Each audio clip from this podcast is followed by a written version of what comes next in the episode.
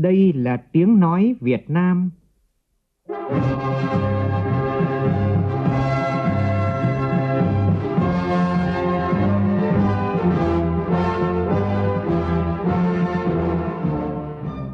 là tiếng nói Việt Nam, phát thanh từ Hà Nội, thủ đô nước Cộng hòa xã hội chủ nghĩa Việt Nam.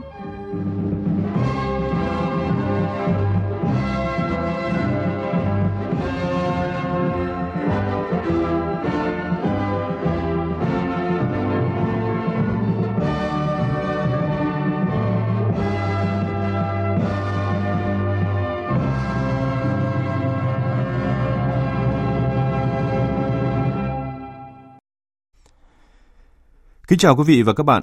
Mời quý vị và các bạn nghe chương trình Thời sự đêm của Đài Tiếng nói Việt Nam với những nội dung chính sau đây.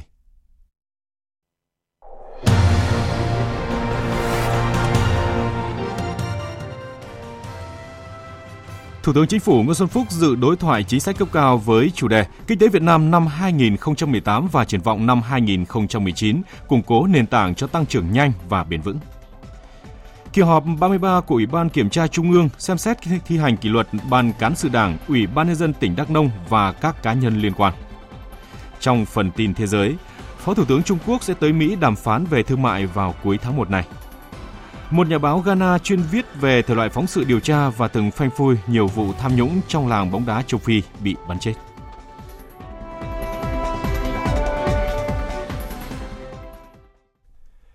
Bây giờ là nội dung chi tiết. Sáng nay, Văn phòng Chủ tịch nước tổ chức hội nghị tổng kết công tác năm 2018 triển khai nhiệm vụ năm 2019. Dự và phát biểu chỉ đạo hội nghị, Tổng Bí thư Chủ tịch nước Nguyễn Phú Trọng nhấn mạnh, năm nay là năm có nhiều ý nghĩa, 50 năm thực hiện di trúc của Bác Hồ, 89 năm thành lập Đảng Cộng sản Việt Nam, năm chuẩn bị kết thúc nhiệm kỳ đại hội khóa 12 và bắt đầu khởi động chuẩn bị đại hội 13 của Đảng.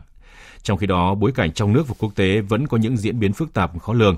Tổng Bí thư Chủ tịch nước Nguyễn Phú Trọng yêu cầu các cơ quan đơn vị phải lường trước khó khăn, tuyệt đối không được chủ quan thỏa mãn. Nhất trí với phương hướng nhiệm vụ trong năm 2019 được nêu trong báo cáo, Tổng Bí thư Chủ tịch nước yêu cầu Văn phòng Chủ tịch nước cần tiếp tục nắm chắc chức năng, nhiệm vụ, trách nhiệm của mình, đảm bảo đúng vai thuộc bài. Tiếp tục nắm rất vững chức năng nhiệm vụ của mình bất cứ làm việc gì cũng phải đúng chức năng, nhiệm vụ, trách nhiệm của mình là phải làm cái gì và làm như thế nào để có hiệu quả. Đấy là khâu đầu tiên. Tôi nói thật, các đồng chí bây giờ cứ suy ra xem mà cái trong thực tế nhiều người cũng chưa thuộc bài. Nhiều người chưa đúng vai đâu. Việc của mình không làm đi làm việc của người khác. Không thuộc bài có nghĩa là không nắm vững kiến thức, không hiểu biết luật pháp, không có quy chế làm việc cho nó quy củ. Gặp đâu làm đấy, tùy tiện thì nó ảnh hưởng đến công việc thôi. Cho nên cũng nhắc thêm các đồng chí, mỗi một chức năng của một vụ mình là phải làm những cái gì? Ờ, của cả văn phòng là làm những cái gì? Để không trùng kéo nhau. Và mình phát huy hết trách nhiệm như tôi đã đưa trong khuôn khổ Diễn đàn Kinh tế Việt Nam năm 2019, chiều nay, Thủ tướng Chính phủ Nguyễn Xuân Phúc đã tới dự phiên tổng thể và đối thoại chính sách cấp cao với chủ đề Kinh tế Việt Nam năm 2018 và triển vọng năm 2019, củng cố nền tảng cho tăng trưởng nhanh và bền vững.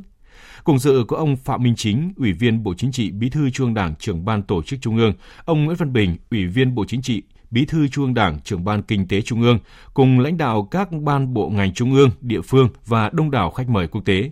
Phản ánh của nhóm phóng viên Việt Cường và Trần Dung. Tại buổi đối thoại, Thủ tướng Nguyễn Xuân Phúc cùng các đại biểu trao đổi làm rõ những vấn đề triển vọng của kinh tế Việt Nam trong năm 2019 và trong trung hạn. Trả lời câu hỏi của các diễn giả, nhìn lại kết quả ấn tượng năm 2018, đâu là nguyên nhân quan trọng?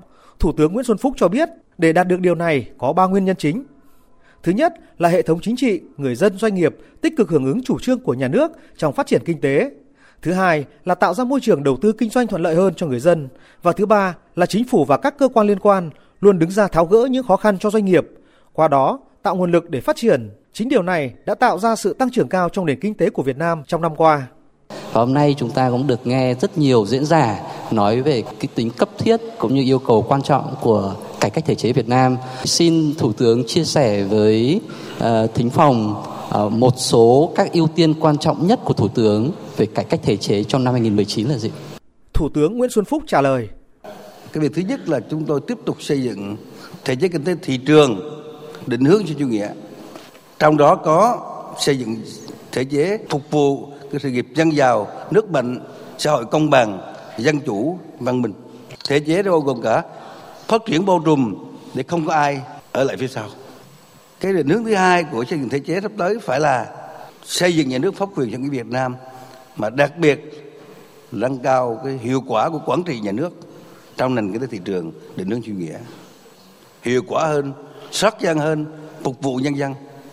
Và cái định hướng thứ ba rất quan trọng trong những thể chế của chúng tôi, đó là tiếp tục xây dựng một môi trường đầu tư kinh doanh thuận lợi hơn nữa, giải phóng sức sản xuất để mọi người dân, mọi doanh nghiệp, mọi thành phần kinh tế phát triển thuận lợi, phát triển bền vững Tại đối thoại, các đại biểu cũng được nghe cựu Ngoại trưởng Mỹ John Kerry chia sẻ về nguy cơ tác động của biến đổi khí hậu đến phát triển bền vững và an ninh năng lượng của Việt Nam. Ông Long Quốc Cường, Phó chủ nhiệm Trung tâm Nghiên cứu Phát triển Quốc vụ viện Trung Quốc, chia sẻ về vấn đề thu hút vốn đầu tư nước ngoài và ông Osmane Dione, Giám đốc Quốc gia Ngân hàng Thế giới tại Việt Nam, chia sẻ về vấn đề phát triển bền vững. Phát biểu kết luận phiên đối thoại, Thủ tướng Nguyễn Xuân Phúc cho biết chính phủ sẽ đánh giá lại toàn bộ thực trạng và tiềm năng đích thực của các ngành kinh tế có tính chủ lực nhằm kiến tạo sức bật mới cho phát triển. Trong đó, chính phủ xác định kinh tế số có vai trò động lực là cỗ máy tiên phong cho mục tiêu phát triển nhanh và bền vững của Việt Nam. Tại diễn đàn này, chính phủ Việt Nam một lần nữa khẳng định chúng ta có thể tăng trưởng kinh tế nhanh và bền vững, không nhất thiết phải đánh đổi hai lựa chọn giữa chất lượng một tăng trưởng và tốc độ tăng trưởng.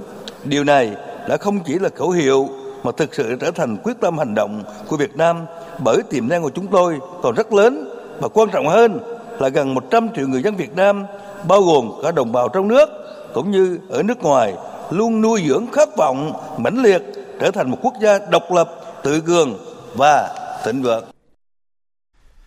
Trước đó, dự hội nghị triển khai nhiệm vụ năm nay của ngành công thương, Thủ tướng Xuân Phúc không đồng ý việc Bộ Công Thương để chỉ tiêu thương mại năm nay nhập siêu và chỉ đạo không cho phép xảy ra điều này. Chiều nay, Chủ tịch Quốc hội Nguyễn Thị Kim Ngân đã tiếp Phó Chủ tịch Quốc hội Hungary Jakab isvan Tại buổi tiếp, Chủ tịch Quốc hội Nguyễn Thị Kim Ngân nhấn mạnh, Việt Nam đánh giá cao Hungary luôn ủng hộ Việt Nam tăng cường quan hệ với Liên minh châu Âu EU, đồng thời mong muốn Hungary tiếp tục ủng hộ, thúc đẩy việc phê chuẩn Hiệp định Thương mại Tự do Việt Nam-EU, mở thêm cơ hội hợp tác giữa Việt Nam và EU, trong đó có Hungary. Qua đó, Việt Nam sẵn sàng là cầu nối để Hungary tiếp cận thị trường ASEAN, nơi có 600 triệu dân. Chủ tịch Quốc hội cũng bày tỏ vui mừng nhân chuyến thăm của đoàn đại biểu Quốc hội Hungary lần này tại Việt Nam. Hai bên tổ chức tọa đàm lần thứ hai với chủ đề Phát triển nông nghiệp bền vững và an toàn thực phẩm. Đây sẽ là cơ hội để các nghị sĩ, chuyên gia hai nước trao đổi kinh nghiệm lập pháp, giám sát các hoạt động của Quốc hội cũng như các vấn đề thiết thực liên quan đến sự phát triển kinh tế xã hội và đời sống dân sinh của mỗi nước. Trước đó, trong ngày hôm nay tại nhà Quốc hội, Chủ tịch Quốc hội Nguyễn Thị Kim Ngân làm việc với Tập đoàn Dầu khí Việt Nam và hội nghị triển khai công tác phối hợp năm nay của Văn phòng Trung ương Đảng, Văn phòng Quốc hội, Văn phòng Chủ tịch nước và Văn phòng Chính phủ tăng cường kiểm tra nồng độ cồn, kiểm tra ma túy đối với các lái xe, nếu phát hiện dương tính với ma túy sẽ bị tịch thu bằng lái. Đó là chỉ đạo của Ủy viên Bộ Chính trị, Phó Thủ tướng Thường trực Chính phủ Trương Hòa Bình tại cuộc họp bàn giải pháp cấp bách về đảm bảo trật tự an toàn giao thông diễn ra cuối buổi chiều nay tại Văn phòng Chính phủ. Phóng viên Nguyễn Nhung đưa tin. Trước tình trạng tai nạn giao thông liên tiếp xảy ra trong thời gian gần đây, đại diện các bộ ngành và các cơ quan chức năng nhận định có nhiều nguyên nhân, trong đó nhấn mạnh tới những nguyên nhân chủ quan từ phía lái xe và đặc biệt là có nguyên nhân từ việc quản lý cấp giấy phép lái xe còn thiếu chặt chẽ. Đại diện ngành chức năng thừa nhận vẫn còn hiện tượng làm giả giấy phép lái xe, mua bán bằng lái xe, cắt xén chương trình đào tạo, tiêu cực trong sát hạch vân vân. Bộ trưởng Bộ Giao thông Vận tải Nguyễn Văn Thể đề nghị xử lý nghiêm với những trường hợp này. Nhấn mạnh từ nay đến Tết Nguyên đán và sau Tết, mật độ giao thông sẽ tập trung và căng thẳng. Phó Thủ tướng Chính phủ Trương Hòa Bình đề nghị các bộ, ngành chức năng và các địa phương triển khai đồng bộ các biện pháp đảm bảo an toàn giao thông, bảo vệ tính mạng sức khỏe của nhân dân, đảm bảo để nhân dân vui Tết an toàn. Phấn đấu kéo giảm tai nạn giao thông, kéo giảm sâu cả ba tiêu chí về số vụ tai nạn, số người chết và số người bị thương so với dịp Tết và lễ hội năm 2018. Phó Thủ tướng Trương Hòa Bình đề nghị tăng cường tuần tra kiểm soát phương tiện giao thông người tham gia giao thông. Xử lý vi phạm nghiêm đồng thời là tuyệt đối nghiêm cấm và can thiệp vào cái việc mà xử lý của cảnh sát giao thông. Đề nghị ai can thiệp các lực lượng cảnh sát giao thông thanh tra giao thông vân vân là phải báo cáo và công khai danh tính.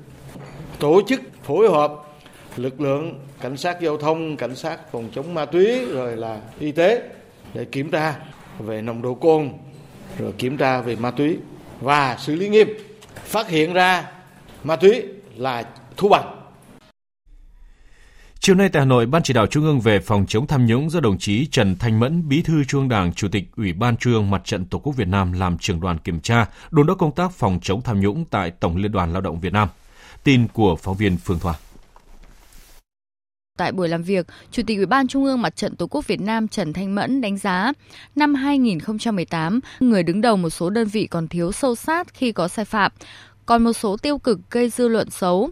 Việc phát hiện tham nhũng chưa đáp ứng yêu cầu, tỷ lệ thu hồi tài sản chung thấp, phòng chống tham nhũng vặt chưa hiệu quả. Ông Trần Thanh Mẫn đề nghị thời gian tới, Tổng Liên đoàn Lao động Việt Nam chỉ đạo các cấp công đoàn tập trung đẩy mạnh công tác tuyên truyền giáo dục, đề cao ý chí hành động gương mẫu quyết liệt của người đứng đầu. Dân biết, dân bàn, dân làm, dân kiểm tra. Thì cái câu nói này có thực sự ở địa phương là thực hiện hay không? Các cái hạ tầng giao thông các cái công trình trọng điểm thì dân có được vào kiểm tra hay không? Có được là phát huy cái quyền làm chủ của nhân dân ở địa phương hay không? Về phía mặt trận tiếp tục tăng cường cái giám sát à, phản biện xã hội. Tham gia luật mà nó liên quan tới cái đời sống à, của người dân nó nhiều hơn nữa Hôm nay, Ủy ban Kiểm tra Trung ương đã ra thông báo về kỳ họp thứ 33. Từ ngày 14 đến ngày 16 tháng 1 này, tại Hà Nội, Ủy ban Kiểm tra Trung ương đã họp kỳ thứ 33. Đồng chí Trần Cẩm Tú, Bí thư Trung ương Đảng, chủ nhiệm Ủy ban Kiểm tra Trung ương chủ trì kỳ họp. Tại kỳ họp này, Ủy ban Kiểm tra Trung ương đã xem xét kết luận một số nội dung sau. 1 xem xét thi hành kỷ luật Ban cán sự Đảng, Ủy ban nhân dân tỉnh Đắk Nông và các cá nhân liên quan về các vi phạm, khuyết điểm đã được kết luận tại kỳ họp 32 của Ủy ban Kiểm tra Trung ương. Xét nội dung, tính chất, mức độ, hậu quả vi phạm, căn cứ các quy định của Đảng về xử lý kỷ luật tổ chức Đảng và đảng viên vi phạm. Ủy ban Kiểm tra Trung ương quyết định thi hành kỷ luật bằng hình thức khiển trách đối với đồng chí Nguyễn Bốn, Phó Bí thư tỉnh ủy, Bí thư Ban cán sự Đảng, Chủ tịch Ủy ban nhân dân tỉnh Đắk Nông – cảnh cáo đối với đồng chí Trương Thanh Tùng, tỉnh ủy viên, ủy viên Ban cán sự Đảng, Phó Chủ tịch Ủy ban nhân dân tỉnh Đắk Nông.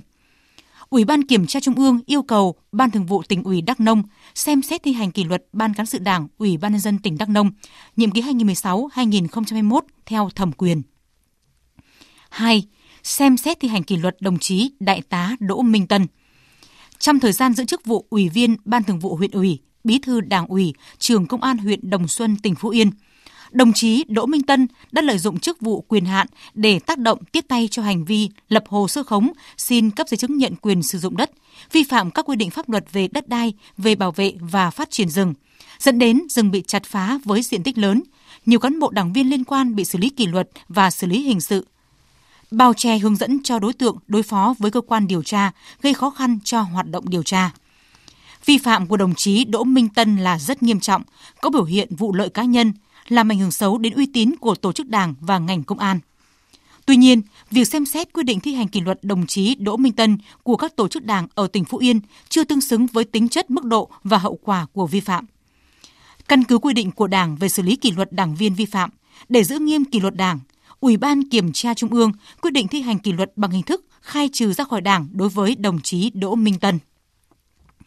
3 xem xét thi hành kỷ luật đồng chí Hồ Văn Thế, tỉnh ủy viên, phó trưởng ban dân vận tỉnh ủy Quảng Ngãi. Trong thời gian giữ chức vụ ủy viên Ủy ban nhân dân tỉnh, trưởng ban dân tộc tỉnh Quảng Ngãi, đồng chí Hồ Văn Thế đã vi phạm nguyên tắc tập trung dân chủ, không chấp hành chỉ đạo của Ban Thường vụ tỉnh ủy và Ủy ban nhân dân tỉnh trong việc xem xét xử lý đối với công chức vi phạm vi phạm quy định của nhà nước trong thực hiện các dự án đầu tư xây dựng các điểm định canh định cư, ảnh hưởng đến tiến độ và hiệu quả của dự án. Vi phạm của đồng chí Hồ Văn Thế là rất nghiêm trọng, làm ảnh hưởng xấu đến uy tín của tổ chức đảng và cơ quan đồng chí. Tuy nhiên, việc xem xét quy định thi hành kỷ luật đồng chí Hồ Văn Thế của các tổ chức đảng ở tỉnh Quảng Ngãi chưa tương xứng với tính chất, mức độ và hậu quả của vi phạm. Căn cứ quy định của Đảng về xử lý kỷ luật đảng viên vi phạm, để giữ nghiêm kỷ luật Đảng, Ủy ban Kiểm tra Trung ương quy định thi hành kỷ luật bằng hình thức cảnh cáo đối với đồng chí Hồ Văn Thế. 4. Cũng trong kỳ họp này, Ủy ban Kiểm tra Trung ương đã xem xét cho ý kiến về một số nội dung quan trọng khác. Phóng viên Lại Hoa đưa tin, Chiều nay tại Hà Nội, Văn phòng Chính phủ, Ngân hàng Thế giới và Tổ chức Sáng kiến Việt Nam tổ chức hội thảo chia sẻ kết quả đánh giá mức độ sẵn sàng về chính phủ số và dữ liệu mở tại Việt Nam. Bộ trưởng chủ nhiệm Văn phòng Chính phủ Mai Tiến Dũng dự hội thảo. Đánh giá mức độ sẵn sàng về dữ liệu mở trên 8 lĩnh vực, đại diện Ngân hàng Thế giới cho biết Việt Nam hiện đã có được nền tảng vững chắc để phát triển sáng kiến dữ liệu mở nhờ có tầm nhìn rõ ràng của lãnh đạo cấp cao, dữ liệu sẵn có của các bộ ngành, tuy nhiên cũng có không ít thách thức.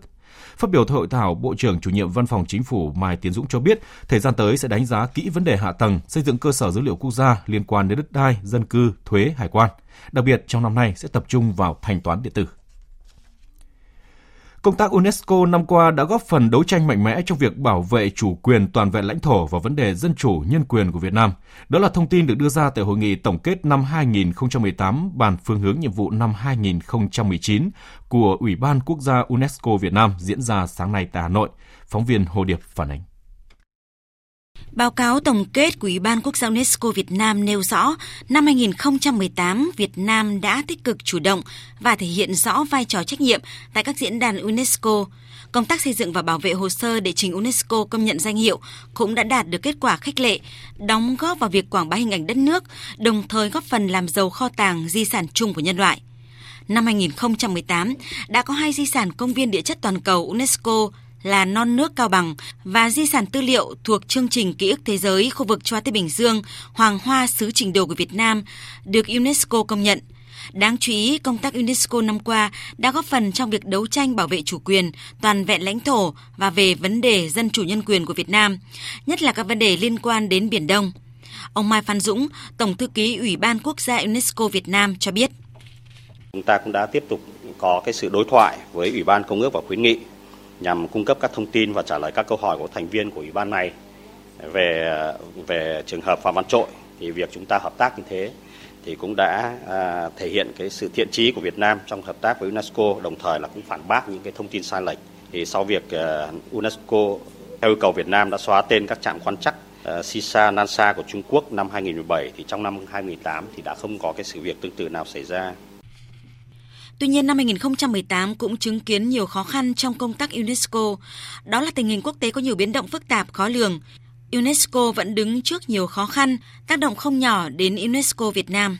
Ủy ban Quốc gia UNESCO Việt Nam đã đề ra nhiều chiến lược như việc nghiên cứu xây dựng kế hoạch dài hạn, ứng cử vào các cơ chế khác nhau của UNESCO, sẵn sàng tham gia đấu tranh về dân chủ nhân quyền và bảo vệ chủ quyền lãnh thổ, chủ quyền biển đảo, về các hoạt động hợp tác giữa Việt Nam và UNESCO trong giai đoạn tới, đặc biệt là lĩnh vực giáo dục. Ông Lê Hoài Trung, Thứ trưởng Bộ Ngoại giao, Chủ tịch Ủy ban Quốc gia UNESCO Việt Nam cho biết. À, à, ông um, trưởng đại diện của UNESCO thì đã nhất trí cùng làm với ta là có cái trong năm nay sẽ cơ bản xong cái ý tưởng tức là xây dựng cái bộ tiêu chí về đánh giá giáo dục Việt Nam khái niệm xong rồi và đã xây dựng thế nhưng mà chắc là 2019 sẽ cái công bố cái báo cáo đầu tiên và từ đó là hàng năm sẽ dựa trên cái tiêu chí đó để đánh giá giáo dục. Thế cái này là một cái bước rất quan trọng để chính phát huy cái thế mạnh của UNESCO ngoài những cái khác. Theo thống kê của Hiệp hội Du lịch Việt Nam, mỗi năm có khoảng từ 7 đến 8 triệu người Việt Nam đi du lịch nước ngoài. Con số này tăng theo từng năm, đó là chưa kể hàng trăm đoàn tham quan làm việc thuộc khu vực nhà nước ra nước ngoài mỗi năm. Đây là thị trường tiềm năng lớn cho dịch vụ chuyển vùng quốc tế của các mạng viễn thông. Vài năm trở lại đây, các nhà mạng đã đưa ra các gói cước chuyển vùng quốc tế với mức giảm từ 70 đến 80%. Tuy nhiên, phần đông khách du lịch Việt Nam ra nước ngoài sử dụng các gói cước của nước sở tại, gây thất thoát cho dịch vụ viễn thông trong nước. Nắm bắt nhu cầu này, vietramming.com, một ứng dụng trực tuyến giúp thuê bao MobiFone dễ dàng tìm kiếm và đăng ký các gói cước chuyển vùng quốc tế giá rẻ của nhà mạng đã được khai trương sáng nay. Tin của phóng viên Đài tiếng nói Việt Nam. Vietroaming.com được VIA Telecom xây dựng trên nền tảng thương mại điện tử số 1 thế giới Magento. Sau gần một năm nghiên cứu xu hướng người dùng song song với phát triển nền tảng và cuối cùng là đầu nối kỹ thuật. Thay vì phải mất chừng 30 phút để tìm hiểu, đăng ký gói cước chuyển vùng quốc tế khi ra nước ngoài, thuê bao Mobifone hiện chỉ cần truy cập vào ứng dụng trực tuyến vietroaming.com, điền số điện thoại, tên nước đến và số ngày lưu trú đã có thể đăng ký dịch vụ với mức giá rẻ nhất – tiền cước rõ ràng lại không bị gián đoạn cuộc gọi trong thời gian ở nước ngoài. Tổng giám đốc VR Telecom, ông Trần Chiến Bình cho biết, việc roaming áp dụng mô hình kinh doanh tương tự như Airbnb, ứng dụng tìm khách sạn rất quen thuộc với người dùng trẻ tại Việt Nam và cho ra đời ứng dụng này dành cho các gói cước chuyển vùng quốc tế di động. Thời gian đầu, ứng dụng mới được áp dụng với thuê bao Mobifone và việc hợp tác với các nhà mạng khác đang được xúc tiến triển khai. Bây giờ muốn đăng ký một cái gói chuyển vùng quốc tế của một nhà mạng nào đó, chúng ta sẽ phải mất ít nhất là 30 phút. Và chính vì vậy là chúng tôi ờ, xây dựng cái vietroaming.com tạo ra một cái tiện ích à, dành cho khách hàng. Hiện giờ thì à, việc đàm phán của chúng tôi với các nhà mạng khác nó vẫn đang nằm ở trong à, vòng bí mật. Tuy nhiên là à, chúng tôi cũng sẽ à, rất mong muốn là sẽ mở rộng ra à, với rất nhiều các cái nhà mạng có thể kết nối vào cái hệ thống của chúng tôi và cùng kinh doanh các cái gói cước chuyển vùng quốc tế. Sau những sự hưởng ứng tích cực của độc giả, Hội Sách Cũ Hà Nội tiếp tục tổ chức lần thứ ba năm 2019 với chương trình Báo sách cuối năm tri ân khách hàng tại Trung tâm Thương mại Discovery Complex số 302 Cầu Giấy Hà Nội. Hội sách cũ lần này diễn ra trong 4 ngày từ 17 đến 20 tháng 1. Đây là hoạt động của 8 đơn vị chuyên kinh doanh sách cũ tại Hà Nội bao gồm sách cũ giá rẻ, nhà sách Triệu Hải, sách cũ Kim Mã, sách cũ quận Hai Bà Trưng, sách cũ Phúc Cương, nhà sách Thái Hà, sách cũ Bạch Mai và sách cũ Duy Minh. Lần này, Hội trợ sách cũ Hà Nội sẽ mang đến cho độc giả nhiều hoạt động vô cùng hấp dẫn cùng hàng vạn đầu sách thú vị, cũ, mới thuộc đủ mọi lĩnh vực với mức giá chỉ từ 5.000 đồng và với những đầu sách mới, hội sách sẽ giảm giá từ 30 đến 80%. Đáng chú ý, hội sách sẽ có nhiều đầu sách quý hiếm có giá trị cao phục vụ cho quý độc giả.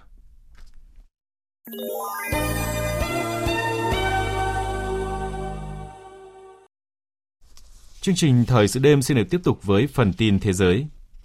Hôm nay, các trưởng đoàn đàm phán hạt nhân của Hàn Quốc và Trung Quốc nhất trí cần duy trì xung lực cho những nỗ lực giải quyết vấn đề hạt nhân của Triều Tiên. Tin chi tiết như sau. Tại cuộc hội đàm với Thứ trưởng Ngoại giao Trung Quốc Khổng Huyễn Hữu ở Seoul, trưởng đoàn đàm phán sáu bên của Hàn Quốc Lee Do-hun cho biết, năm nay sẽ là một năm quan trọng nhằm đạt tiến độ về phi hạt nhân hóa và thiết lập một cơ chế hòa bình trên bán đảo Triều Tiên. Ông nhấn mạnh, nhà lãnh đạo Triều Tiên Kim Jong-un đã liên tiếp thể hiện cam kết phi hạt nhân hóa hoàn toàn trong các thông điệp mừng năm mới của mình – Ông Lee Do-hun mô tả đây là những tiến bộ đáng ghi nhận. Theo trường đoàn đàm phán hạt nhân Hàn Quốc, con đường vẫn còn dài phía trước.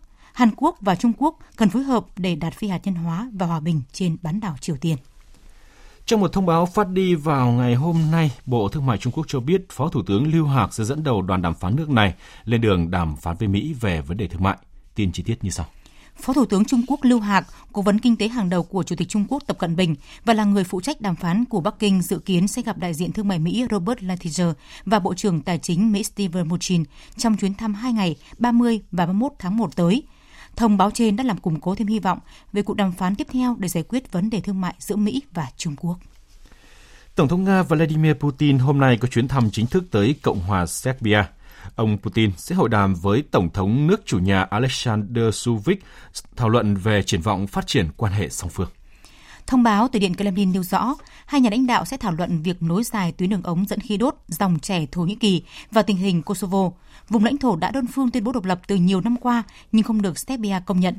Kết thúc hội đàm, hai bên dự kiến ký kết khoảng 20 văn kiện hợp tác trong các lĩnh vực hạ tầng, năng lượng, quốc phòng, nông nghiệp và du lịch – Chuyến thăm của lãnh đạo Nga có ý nghĩa quan trọng đối với Serbia hiện nay trong vấn đề khí đốt. Thưa quý vị và các bạn, bất chấp những cảnh báo của đồng minh và đối tác, Mỹ cuối cùng vẫn chốt ngày rút ra khỏi hiệp ước các lực lượng hạt nhân tầm trung, còn gọi tắt là INF, mà nước này đã ký với Nga.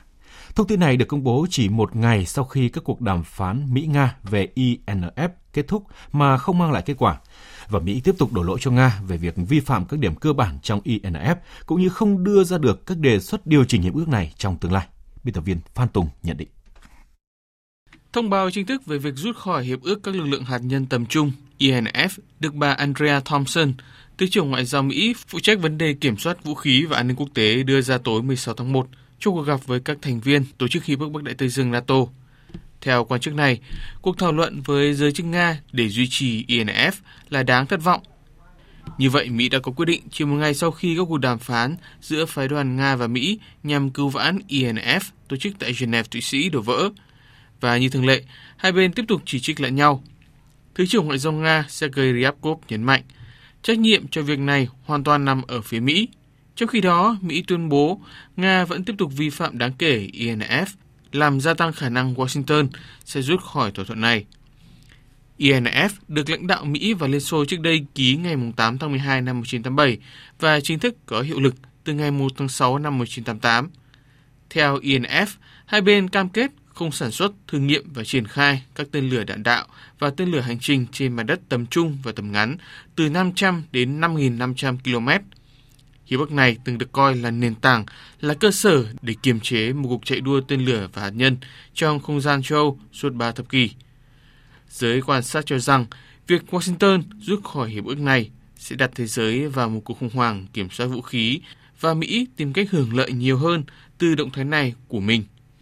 Lee Bin, nhà nghiên cứu cấp cao của chương trình chính sách hạt nhân thuộc quỹ Carnegie Endowment vì hòa bình quốc tế phân tích, Nga không phải là lý do chính để Mỹ đưa ra quyết định rút khỏi hiệp ước này. Một số người ở Mỹ cho rằng không nước nào khác có thể chiếm ưu thế trước Mỹ trong cuộc chạy đua vũ trang mà không có các thỏa thuận. Việc hủy bỏ hiệp ước đồng nghĩa với khả năng Mỹ sẽ điều các hệ thống tên lửa tới châu Âu trở nên rõ ràng hơn. Điều đó đe dọa làm sụp đổ hệ thống ổn định chiến lược và khơi mào cho cuộc chạy đua vũ trang không thể kiểm soát.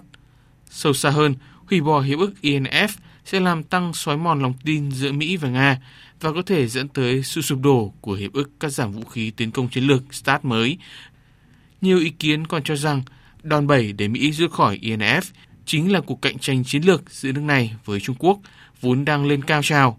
Rút khỏi INF sẽ giúp cởi trói cho Mỹ trong cuộc cạnh tranh chiến lược với Trung Quốc ở khu vực châu Á Thái Bình Dương.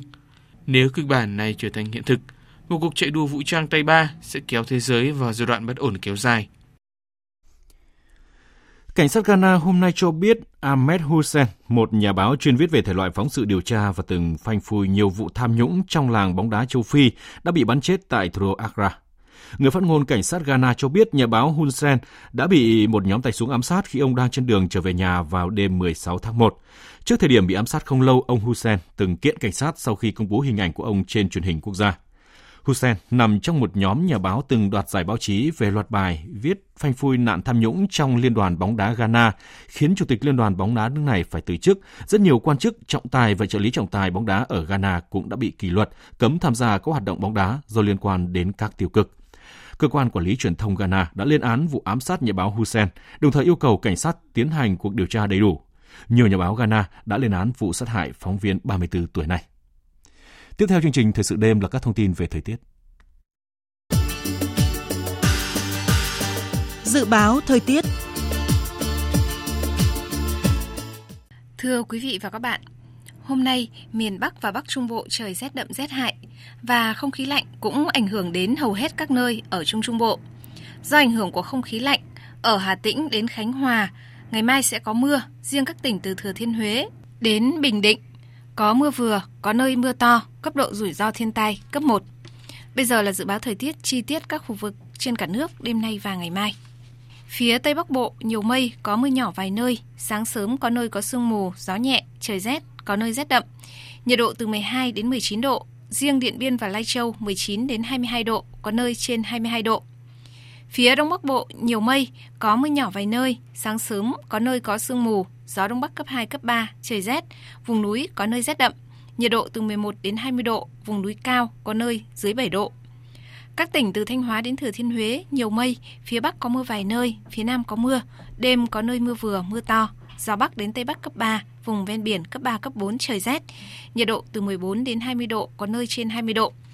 Các tỉnh ven biển từ Đà Nẵng đến Bình Thuận nhiều mây, phía Bắc từ Đà Nẵng đến Bình Định Đêm và sáng có mưa vừa mưa to, phía Nam có mưa rào và rông vài nơi, gió Đông Bắc cấp 5, nhiệt độ từ 20 đến 27 độ. Khu vực Tây Nguyên, đêm có mưa rào vài nơi, ngày nắng, gió Đông Bắc đến Đông cấp 2, cấp 3, nhiệt độ từ 17 đến 28 độ. Nam Bộ, đêm có mưa rào vài nơi, ngày nắng, gió Đông Bắc đến Đông cấp 2, cấp 3, nhiệt độ thấp nhất từ 22, cao nhất đến 32 độ. Khu vực Hà Nội, nhiều mây, có mưa nhỏ vài nơi, sáng sớm có nơi có sương mù, gió Đông Bắc cấp 2, cấp 3 trời rét, nhiệt độ từ 12 đến 19 độ.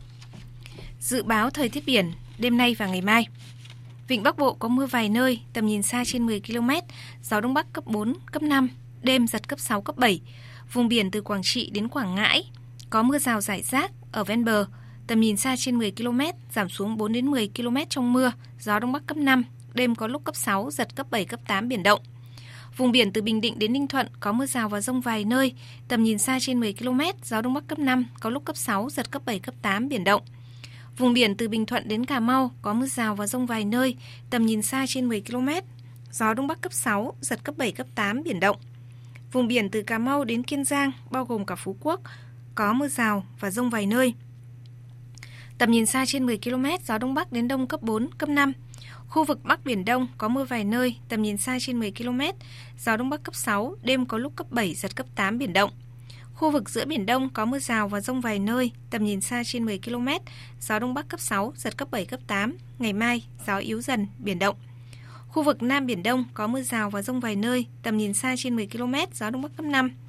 Khu vực quần đảo Hoàng Sa thuộc thành phố Đà Nẵng có mưa vài nơi, tầm nhìn xa trên 10 km, gió Đông Bắc cấp 6, giật cấp 7, cấp 8. Ngày mai gió yếu dần, biển động.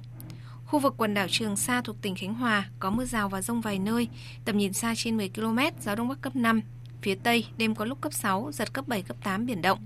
Vịnh Thái Lan có mưa rào và rông vài nơi, tầm nhìn xa trên 10 km, gió Đông cấp 4. Chương trình Thời sự đêm đến đây là hết. Chương trình do các biên tập viên Đức Hưng, Lan Anh, phát thanh viên Kim Phượng, kỹ thuật viên Văn Quang phối hợp thực hiện, chịu trách nhiệm nội dung Nguyễn Mạnh Thắng. Xin chào và hẹn gặp lại quý vị và các bạn.